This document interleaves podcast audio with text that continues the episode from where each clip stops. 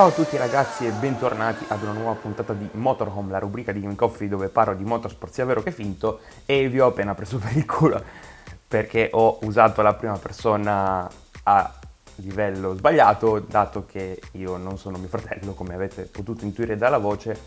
Sono Toby, quello di Coffee Sport Stories, quello che si spara i pipponi sugli anni passati e oggi ci sarò io a portarvi qua il post GP del Gran Premio d'Inghilterra, o meglio, del Gran Premio del Regno Unito, che si è svolto non nel 1987, ma ieri, quindi domenica 3 luglio.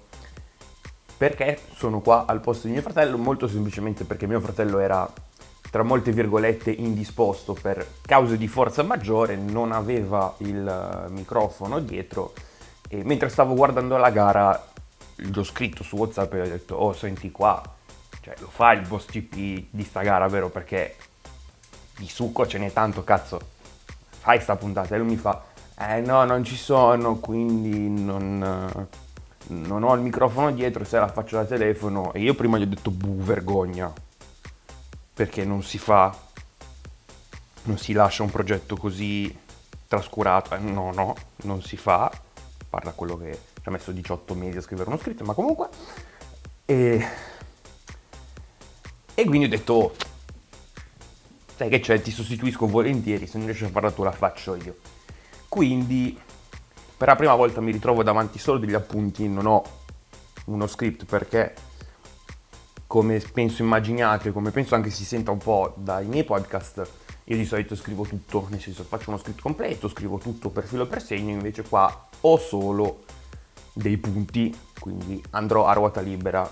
Probabilità di cazzate sparate in questo podcast supera il 90%, quindi io vi ho avvisato. Partiamo subito dal fatto che il Gran Premio di Gran Bretagna di quest'anno sia l'evento con più spettatori nella storia dello sport britannico, perché tra i tre giorni, quindi tra le prove, le qualifiche e la gara, ai tornelli di Silverstone si sono presentati più di 400.000 persone, diventando così appunto il, l'evento sportivo al quale più persone hanno preso parte. Allora, mh, mm, qualifiche bagnate, quindi sabato pomeriggio si è corso sul tracciato bagnato, da segnalare non ci sono state grandi cose, sì, Carlos Sainz l'ha messa in pole position dopo 150 Gran Premi per la prima volta in carriera, ha sbagliato sia Verstappen che Leclerc perché se Leclerc non avesse, non si fosse girato nell'ultima curva, all'ultimo tentativo, molto probabilmente la pole l'avrebbe fatta lui. Anche Verstappen ha commesso diversi errori, soprattutto durante la terza sessione di qualifica, ma l'evento secondo me più emblematico della terza sessione di qualifiche è il fatto che ci sia arrivato Nicolas Latifi. Latifi è passato per la prima volta in stagione in Q2, è passato per la prima volta in carriera in Q3 poi una volta arrivato in Q3 ha detto sapete che c'è, tanto cazzo me ne frega, al massimo parto decimo, vado pianissimo, infatti il tempo che ha fatto registrare è sostanzialmente un outlap perché è a 20 e passa secondi dalla pole di Sainz, quindi alla domenica Sainz parte primo, seguito da Verstappen con dietro Leclerc e quarto c'è uh, Sergio Perez ci sono subito problemi, ancora prima di iniziare la gara, stavo seguendo su Sky Sports F1 e mentre Martin Brundle faceva la sua classica camminata in pit lane, andando a intervistare gente, facendo cose, tra l'altro presenti nomi di spicco dello sport eh, inglese, tra cui ad esempio il terzino del Liverpool Trent Alexander-Arnold, il suo classico accento scouse, e un, un giocatore di cricket che non ho idea di chi sia, che si è avvicinato anche alla crew di Sky Sports F1 parlando di cose a caso, sostanzialmente dicendo ah io sono fan della Formula 1 perché ho visto Drive to Survive, ecco. Diciamo che grazie Drive to Survive che hai popolarizzato questo sport, grazie che mi ci hai fatto entrare dentro, però anche per certe cose anche no. Quindi mentre Brando stava facendo la sua classica camminata di qua e di là, c'è del movimento attorno alla macchina di Leclerc panico perché cazzo Dio eh, hanno cannato qualcosa sicuro, la Ferrari ha fatto delle cazzate, a quanto pare c'era una, un'unità di controllo elettronico sulla macchina di Leclerc che non stava andando bene, quindi i meccanici sono adoperati per sostituirla in tempo, anche perché mancavano, mancava un quarto d'ora al giro di formazione. Quindi vi ricordo anche tra l'altro che ci sono le regole del par fermé eh, subito all'inizio delle qualifiche in corso, quindi non si possono apportare modifiche sostanziali al setup della macchina, però queste cose si possono fare, se c'è qualcosa che non va a livello di elettronica o cose così, se riesci a sistemarla entro, penso entro l'inizio del giro di formazione, tutto a posto, se no ti tocca partire dalla pit lane. Quindi, vabbè, parte questa cosa, questo fatto di questa sostituzione al volo è stata molto molto veloce sulla macchina di Charles Leclerc al semaforo verde scatta il Gran Premio di Gran Bretagna. Gran Premio che viene fermato subito perché non si fa neanche curva 1 ed è uscito fuori un casino della Madonna. Incidente brutto, bruttissimo, perché adesso vi racconto un attimo la dinamica. Sostanzialmente Pierre Gasly partito dalla undicesima casella, se non ricordo male, vede un varco tra Wang, Zhou Wanyu, partito nono, e George Russell che partiva, se non sbaglio, ottavo. Zhou ha fatto una bella partenza perché stava prendendo un po' a largo, si è visto, aveva uno slancio maggiore rispetto sia a Gasly che a George Russell. C'è un varco in mezzo, Gasly c'è, prova a passare if you no longer go for gap that does exist, bla bla bla. C'è Russell però che sta virando, lo sta chiudendo, lo chiude troppo.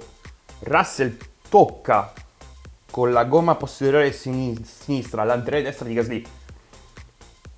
Sbanda, perde aderenza e con la gomma anteriore sinistra centra la posteriore destra di Giù che si ribalta.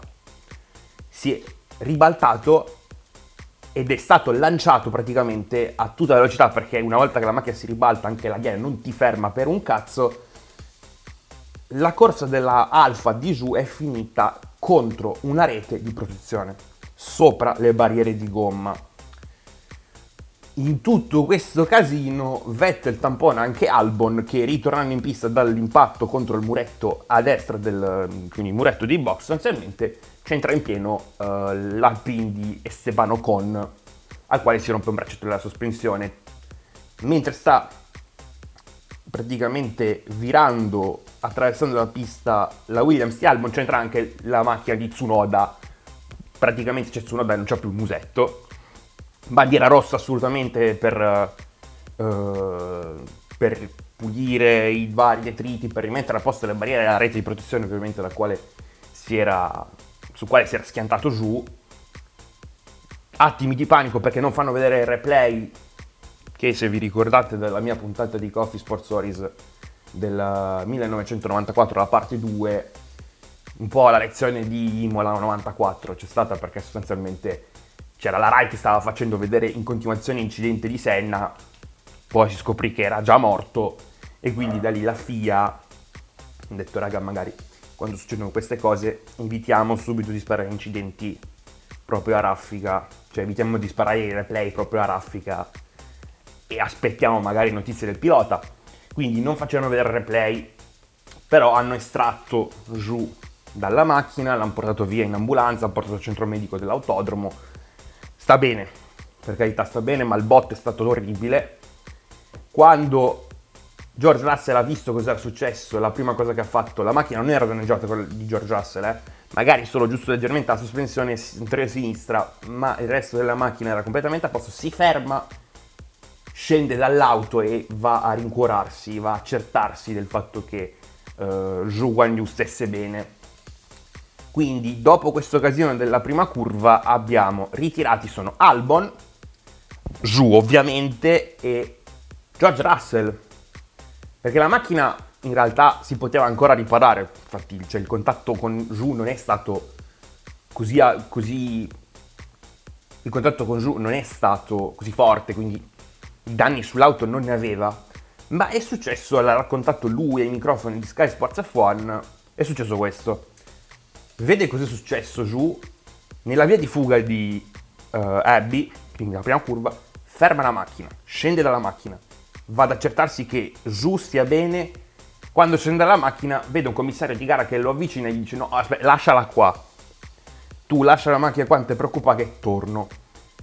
Torna e come da classica tradizione tipo Golf Mark 2 si imballa, non riescono più a farla ripartire, quindi aspetta scendo di nuovo il Marshall, no, stai fermo lì, non me la muove, vado ai box, vado a vedere se mi riesco ad andare una spintarella. Lui va verso i box a vedere se riesco andare una spintarella, cosa che tecnicamente non si potrebbe fare, però essendo regime di bandiera rossa, quindi se la macchina va in teoria la puoi riparare, puoi metterla a posto e poi puoi ritornare in pista, e lui va verso i box, raga una spintarella e i marescialli gli hanno già portato via la macchina, se sono presa sul carattrezzi e ciao. Quindi George Russell ha finito così il suo Gran Premio di Gran Bretagna, purtroppo interrompendo così anche la striscia di risultati molto buoni consecutivi in cui non ha mai finito fuori dal top 5 in tutte le gare della stagione, eravamo alla decima gara, per 9 gare consecutive ha sempre finito in top 5. Striscia purtroppo interrotta da questo incidente abbastanza terribile perché c'è da ringraziare la protezione dell'Halo che ha protetto la testa di uh, Zhou Guan Yu, tra l'altro Halo che è stato protagonista anche poco prima della gara di Formula 1 perché in Formula 2 c'è stato un incidente altrettanto orribile quando Dennis Hauger, la macchina di Dennis Hauger è stata lanciata da un cordo di quei cordoli di cemento, di salsicciotti cemento, è stata lanciata letteralmente sulla faccia di uh, Roy Nissani e se non ci fosse stato Leilo molto probabilmente saremmo di nuovo parlando di un altro morto su una pista, quindi anzi altri due, perché senza Leilo non so quanto Zhu Guanyu sarebbe sopravvissuto all'incidente che ha fatto ieri, quindi Grazie FIA, una cosa giusta l'hai fatta, hai messo l'elo su tutte le macchine e l'hai reso obbligatorio, così almeno speriamo non ci siano più morti eh, sulle piste di tutto il mondo. Quindi si riparte, giro numero 2, si riparte partenza da fermi con l'ordine però delle qualifiche sostanzialmente perché non si era neanche fatto un giro di gara, quindi non ci sono le condizioni per eh, avere un ordine differente da quello che è quello della qualifica, quindi la griglia di partenza è uguale a quello uh, della prima ripartenza, senza ovviamente le tre macchine ritirate, quindi senza né Zhu né Albon né George Russell. Alla ripartenza, prima curva tutto bene, Sainz stringe Verstappen all'interno di curva 1, Max alza il piede perché magari no, e in curva 3 c'è anche Leclerc che ci prova distinto all'interno su Sergio Perez, peccato che i due si toccano, quindi con le ali, con le rispettive ali anteriori, quindi ci sono danni sia alla macchina di Charles Leclerc e sia alla Red Bull di Perez, solo che i danni alla Red Bull sono più ingenti, quindi al giro 6 ehm, Perez rientra in box, mentre Leclerc si può permettere di stare ancora fuori perché sta inseguendo il secondo stava inseguendo mm, Sainz e Verstappen, quindi si è, po- si è, potuto permettere, il box Ferrari ha potuto permettere di lasciarlo fuori, mentre Perez è dovuto rientrare diciassettesimo perché ovviamente in quei primi giri se rientra in box, soprattutto per un danno così, è difficile che tu rientri in posizioni anche abbastanza alte dal giro 6, quindi con uh, Perez che rientra 17 al giro 10 con Verstappen che sta inseguendo Carlos Sainz che è primo e Sainz che, come suo solito oserei dire, a Chapo che è sostanzialmente la curva prima dell'hangar straight, dell'ultimo rettilineo prima delle ultime curve di Silverstone, ha un momento così di ballamento, diciamo, la perde e uh, la fa, praticamente lascia sostanzialmente il terreno a Max Verstappen per andare a prendersi la testa della gara e non guardarsi più indietro fondamentalmente. Se non che due giri dopo, sempre in quella parte di pista lì, cioè l'hangar straight, Verstappen ha dei problemi, ha dei problemi, rallenta raga raga ho bucato, la macchina non sta più in strada, cambiatemi le gomme al volo. Quindi finisce il giro, entra in box perde un sacco di posizioni ovviamente anche lì perché ovviamente fare mm, perché ovviamente fare un pit stop ce ne vuole di tempo soprattutto entrando ai box facendosi tutto il giro della pit lane rientra se non sbaglio attorno al nono posto ottavo nono posto in quella zona di classifica lì. Peccato che quando rientra in pista oh, eh, non ha bucato la macchina continua a non andare. Infatti poi gli confermano tramite radio che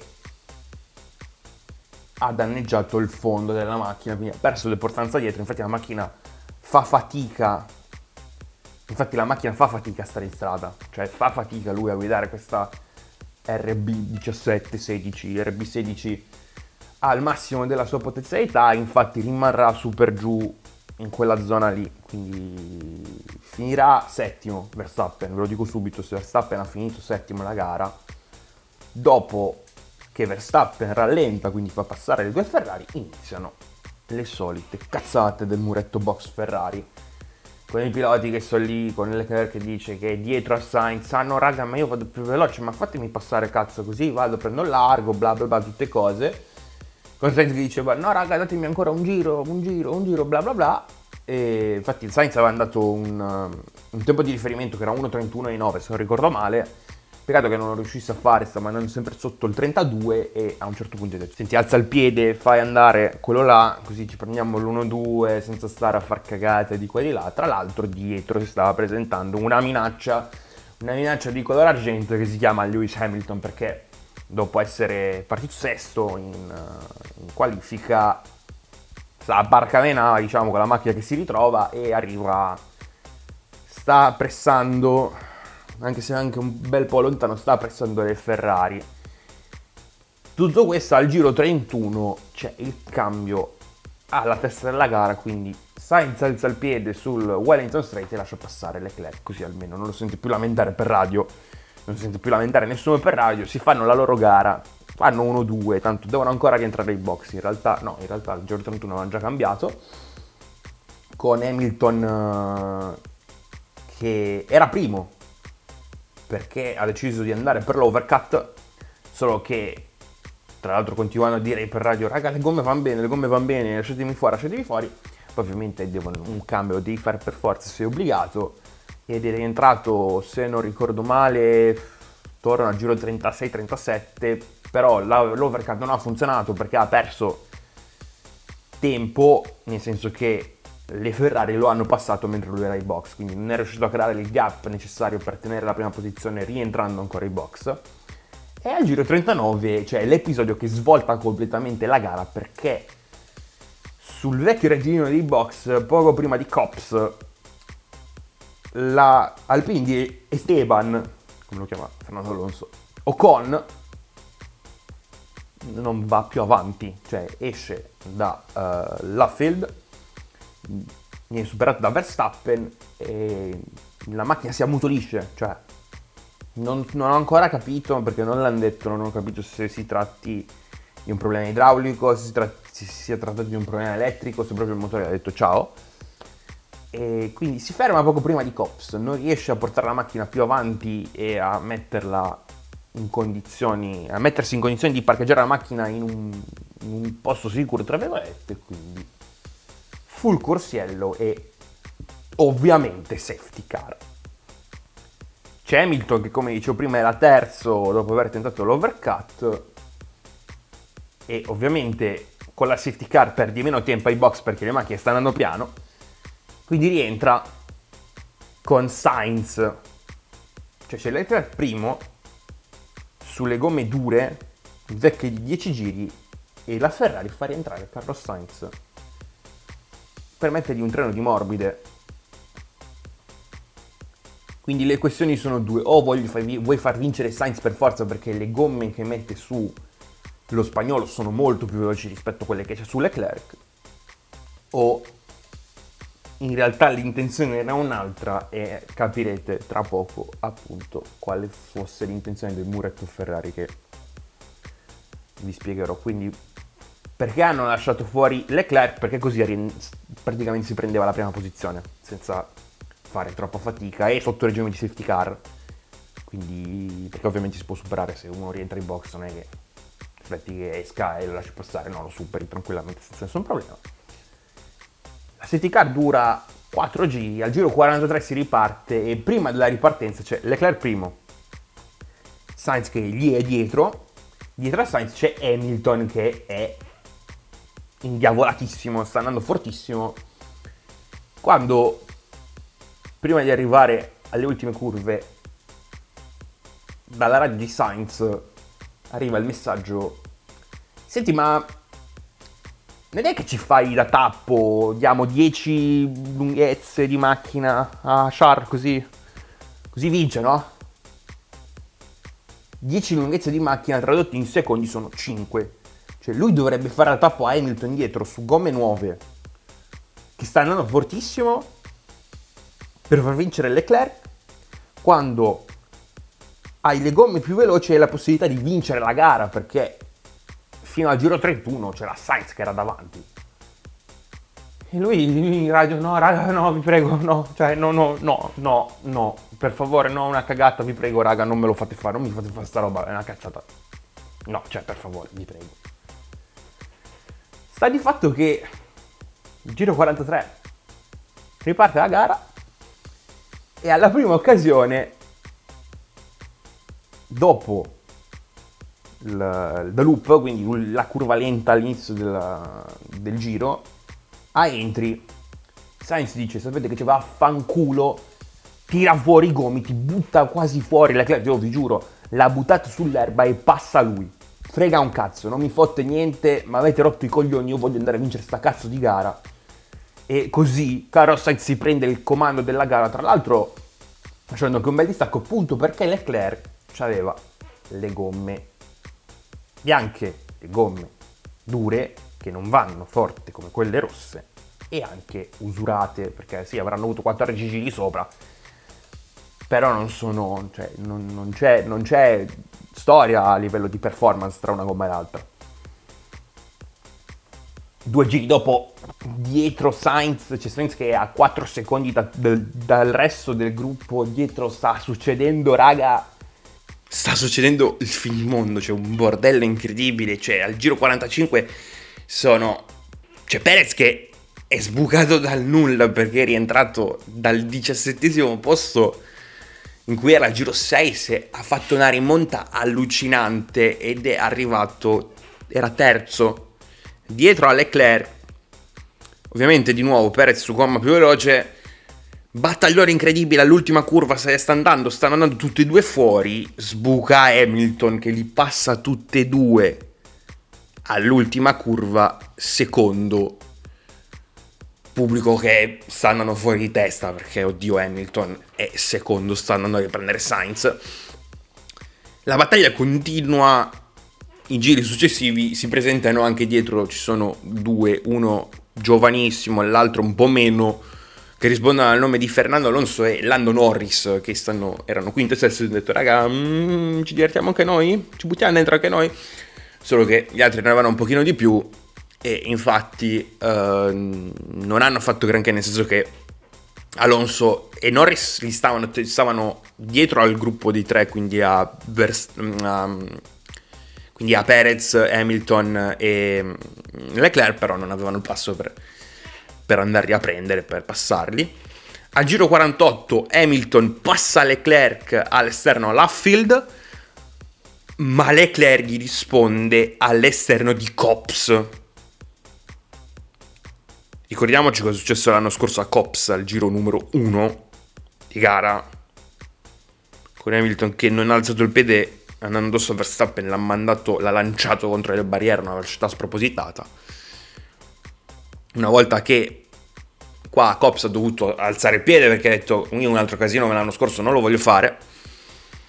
Quindi Leclerc passa all'esterno a Cops e poi eh, Hamilton se lo rimangia col DRS sul Wellington Straight finisce la gara giro 52 Carlos Sainz dopo 150 partenze in Formula 1 prende la bandiera a scacchi come primo e va a vincere per la primissima volta un gran premio nella sua carriera. Finalmente, dopo essere arrivato secondo così tante volte, Carlo Sanzio Carlo Scienza, chiamatelo come cazzo vi pare, ha vinto una gara in Formula 1. Io sono stato molto contento per lui effettivamente, anche perché ha detto, si è sbattuto letteralmente il cazzo di quello che gli ha detto al muretto. Oh, io vado, me ne fotto un cazzo, io non lo faccio il tappo per, per, per quell'altro lì, non me ne frega niente. Piglio vado. Cazzi suoi. Secondo arriva Sergio Perez. Sergio Perez è arrivato secondo che era diciassettesimo, l'uomo delle rimonte. Vi ricordo che due anni fa ha vinto un gran premio dall'ultima posizione praticamente perché il primo giro era ultimo e poi è riuscito a vincere anche se vabbè era il gran premio del, uh, del, dell'ovale storto del Sakir ma lasciamo perdere però tanti tanti tanti applausi a Ceco che ha fatto una gara della Madonna ed è riuscito a prendersi il secondo premio del podio, molto contento anche per lui. Terzo arriva Lewis Hamilton per la gioia dei tifosi di casa, ovviamente, che in qualifica ovviamente è arrivato secondo Verstappen e hanno dovuto riempirlo di fischi, una roba incredibile, il rispetto zero ovviamente dopo quello che è successo l'anno scorso, sia quello che è successo a Cops, sia quello che è successo ad Abu Dhabi, i tifosi inglesi ovviamente diciamo che non brillano per simpatia nei confronti di uh, Max Verstappen, ecco. Ed è terzo Hamilton fuori dal podio, cioè Charles Leclerc, che questa cosa che in ottica mondiale piloti mm, anche no, però è, Verstappen è arrivato settimo. Quindi qualcosina ha guadagnato, il problema è che non ha guadagnato su Perez, perché Perez lo ha scavalcato, era già secondo uh, nella classifica piloti, così aumenta di qualche punto il distacco dal messicano. Quindi la gara finisce eh, così con grande festa per Carlos Anzio, che è il secondo pilota spagnolo di sempre, dopo Fernando Alonso a vincere un Gran Premio in Formula 1. E quindi passiamo, se non scasso il microfono, quindi passiamo ai top e ai flop di questo weekend di gara. Allora, top direi primo di su tutti ovviamente il vincitore Carlo Sanzio che ha fatto una gara, mm, oserei dire, altalenante, cioè non, non discontinua, però altalenante sì, e che poi ha avuto il colpo di genio decidendosi di sbattersene completamente il cazzo degli ordini di scuderia ha detto sentite io vado a prendermi quello che voglio, vado a prendermi quello che sento mio. Quindi vado a prendermi la prima posizione e in 10 giri non è che puoi sbagliare tanto. Quindi alla tenuta per quei 10 giri necessari per finalmente vincere la sua prima gara in Formula 1. Secondo top direi assolutamente Sergio Perez perché è stato votato anche come ovviamente driver of the day uh, del Gran Premio gara ineccepibile, niente da dirgli. Come al solito si è dimostrato per il pilota che è, un pilota molto forte, un pilota che non si fa battere da praticamente un cazzo di, un cazzo di niente, che può essere diciassettesimo al giro numero 4, ma ti può arrivare assolutamente a zona punti, perché c'ha la cazzimma e quindi se ne batte anche lui il cazzo di qualsiasi persona, cosa che gli passi nel raggio di chilometri e va per il suo e riesce a ad ottenere questi risultati che sembrano incredibili, date le circostanze, e il terzo top. Assolutamente, questa non la gliela toglie nessuno. Il terzo top va alla Haas. Perché finalmente, dopo una stagione e mezzo, Mick Schumacher, figlio di cotanto Michael, padre, arriva ottavo e quindi si piazza per la prima volta in carriera a punti. Sono tanto, tanto, tanto, tanto contento per lui. Sono strafelice per il fatto che sia riuscito ad arrivare a punti, soprattutto per la storia che è dietro, ovviamente, per la questione di suo padre. E metto l'ass in generale anche perché anche Kevin Magnussen è finito decimo. Tra l'altro mica ha fatto una gara anche lui, una gara della Madonna, potrei defin- metterla forse a pari con quella di Perez perché partiva diciannovesimo, al, prima della Bagna Rossa partiva diciannovesimo, ed è riuscito a finire ottavo rischiando anche di mandare tutta l'aria perché negli ultimi giri stava battagliando con Verstappen e mm, diciamo che anche con la macchina rotta non lo vuoi battagliare Verstappen per dei punti. Già aveva mandato tutta l'aria a Miami quando era andato addosso a Vettel a quattro giri dalla fine tipo perdendo così l'occasione che aveva per andare a punti. E sono contento di vedere che non l'abbia sprecata a questo giro e che sia finalmente riuscito a mettersi in saccoccia questi punti molto importanti sia per lui a livello personale sia ovviamente per la squadra, per la Haas che esce da questo Gran Premio con ben 5 punti dato che Schumacher ne ha presi 4 e appunto Magnussen che è arrivato decimo ne ha presi, ha preso soltanto uno, però ho sempre punti, cazzo, rispetto all'anno scorso, due anni fa che non ne ha fatto mezzo. Tante, tanta roba assolutamente. Passiamo dopo i tre top ai flop di questo, di questo weekend di gara. Primo flop che mi viene in mente è Alfa Tauri. Male, diciamo non malissimo, però male e soprattutto anche per il comportamento in gara dei piloti. Vabbè, a parte un incidente della prima curva che sia Tsunoda che Gasly non ci hanno potuto fare tanto perché Tsunoda si è visto arrivare Ocon, si è visto arrivare Albon, scusate, direttamente addosso e Gasly era al posto sbagliato al momento sbagliato. Per fortuna non ha subito grandi danni alla macchina, infatti è ripartito è ripartito anche abbastanza bene, poi Tsunoda ha voluto entrare a gamba tesa, un errore un po' di da vena chiusa diciamo, quello di Yuki. E poi hanno dovuto ritirare, verso metà gara hanno dovuto ritirare la macchina di Pierre Gasly perché ha avuto, non ho capito bene quale sorta di problema meccanico, quindi no, gli aveva sventato anche la bandiera Uh, nera col pallino arancione che ti indica sostanzialmente di rientrare ai box perché la tua macchina ha dei danni che potrebbero risultare pericolosi per le altre macchine e una volta rientrato in box gli hanno messo il cavalletto sotto l'hanno ritirata. Quindi Alfa Tauri doppio zero uh, sia anche in qualifica niente neanche male perché sono arrivati tutti e due detto Gasly è arrivato 12 era partito dodicesimo Tsunoda se non ricordo male non è uscito da Q1 quindi mi chiedo un po' da dimenticare per la squadra di Faenza secondo flop.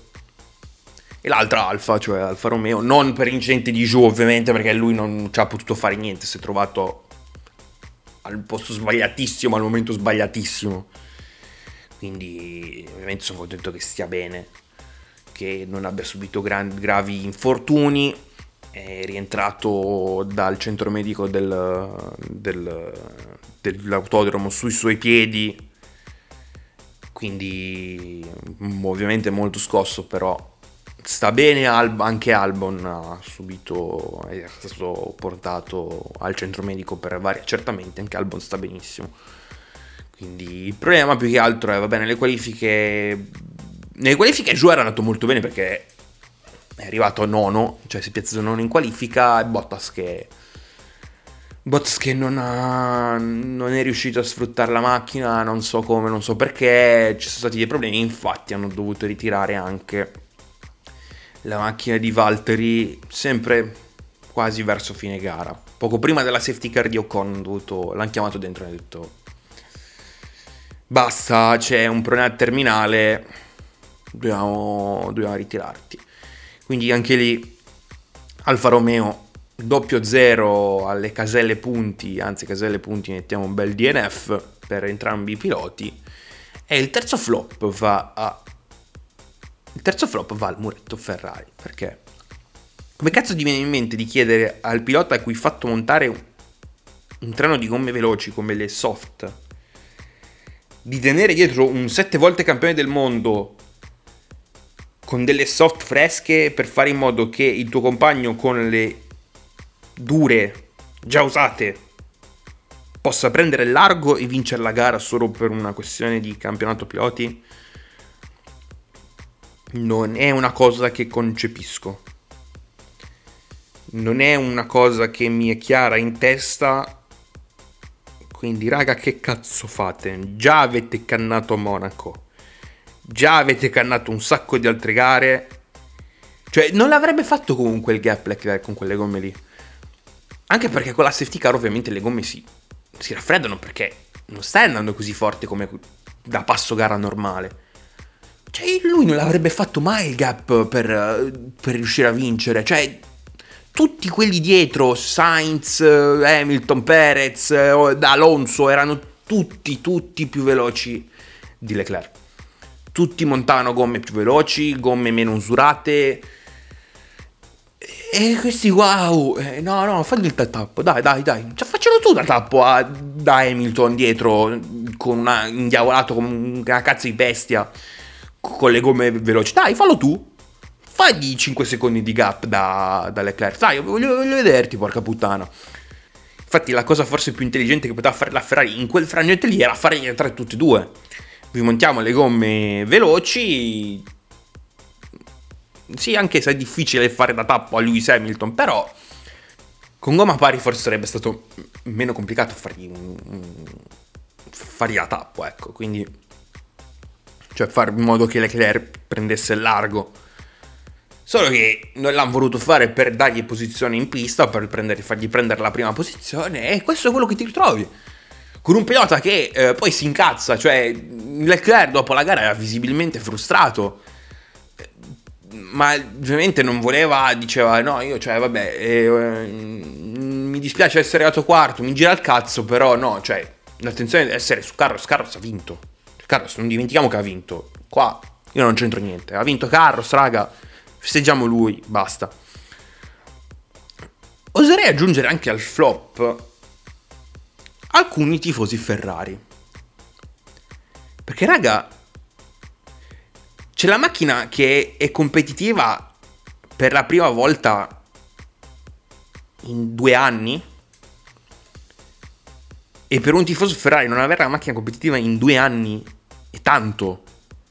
Perché il tifoso Ferrari medio è abituato all'eccellenza, cioè non si aspetta nient'altro che la Ferrari vi faccia uno o due tutte le gare, come ai tempi di Barrichello e Schumacher.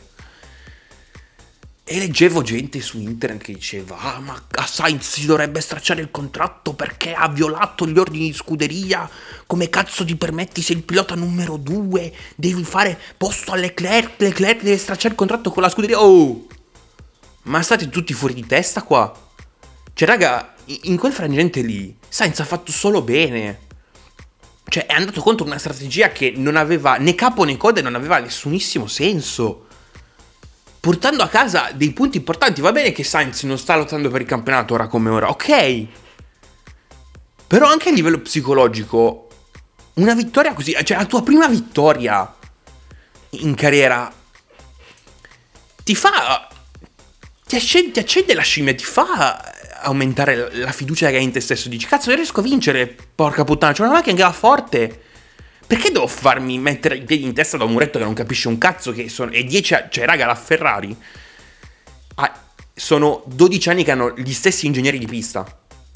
Cioè, dal 2010 che hanno lo, gli stessi ingegneri di pista, le stesse voci che c'erano nel 2010 nei team radio di Fernando Alonso e Felipe Massa ci sono ancora oggi. Il problema è che la Ferrari Binotto non ha capito un cazzo, nel senso che questi non sono capaci, cioè come fai a venire, venir come fai a, a, a, farti venire in mente delle strategie come quella che di Monaco, cioè a Monaco hanno messo, hanno mandato dentro Leclerc fare il double stack per cosa?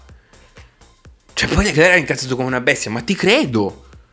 Finalmente stava per avere un risultato decente del suo Gran Premio di casa che non ha mai finito in tre anni di Formula 1, non è mai riuscito ad andare al di là del DNF, cioè... Il, poi quando sta rientrando nella corsia box non stai fuori. Deficiente, sono appena entrato, non ci riesco a rientrare. Non è Silverstone o un altro circuito, è Monte Carlo, un muro, come cazzo rientro in pista, coglione. Quindi sì, mi sento di aggiungere al flop, al flop anche i tifosi Ferrari che non capiscono un cazzo, perché secondo me Sainz ha fatto più che bene. Si è ribellato a una scelta senza senso del muretto e è riuscito a vincere, anche perché cioè, il massimo che avrebbero potuto fare se Sainz non avesse fatto quello che ha fatto era 3-4, cioè vinceva Perez seguito da Hamilton e Sainz dietro.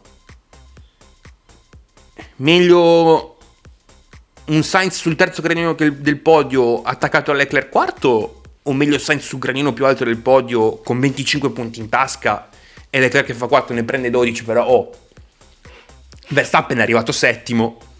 Quindi qualcosina alla Red Bull di punti in campionato in ottica campionato costruttori l'ha mangiata eh. Cioè adesso però smetto di parlare perché sto registrando da un quasi 40 minuti. Um, io vi ringrazio per aver ascoltato questo post GP del Gran Premio di Gran Bretagna tirato su con un complesso sistema di specchi e leve e fatto un po' così. Vi ricordo che io non ho scriptato niente, mi sono fatto solo due appunti, quindi sto parlando a ruota libera da più, meno, da più di mezz'ora e quindi direi che possiamo anche chiudere qua. Vi ricordo come al solito di seguire Game Coffee su tutti i canali social, c'è il link in descrizione. Vi ricordo di seguire anche il mio progetto, tra virgolette mio, progetto editoriale che è quello di Meridiano 13 di cui troverete il link anche questo in descrizione. La puntata di Coffee Sports Stories, la terza parte del 1994, ve lo dico, ci metterà un po' ad arrivare perché è un periodo un pochino... Eh, ci metterò un pochino di più a scriverla, anche se è già insomma, abbastanza a buon punto però devo mettermici un po' più di, di, di impegno, ecco, e quindi arriverà, ma non penso in tempi brevissimi, ecco. Quindi io vi ringrazio per essere stati con me in questo delirante post GP di Gran Bretagna, vi saluto e ci sentiamo alla prossima.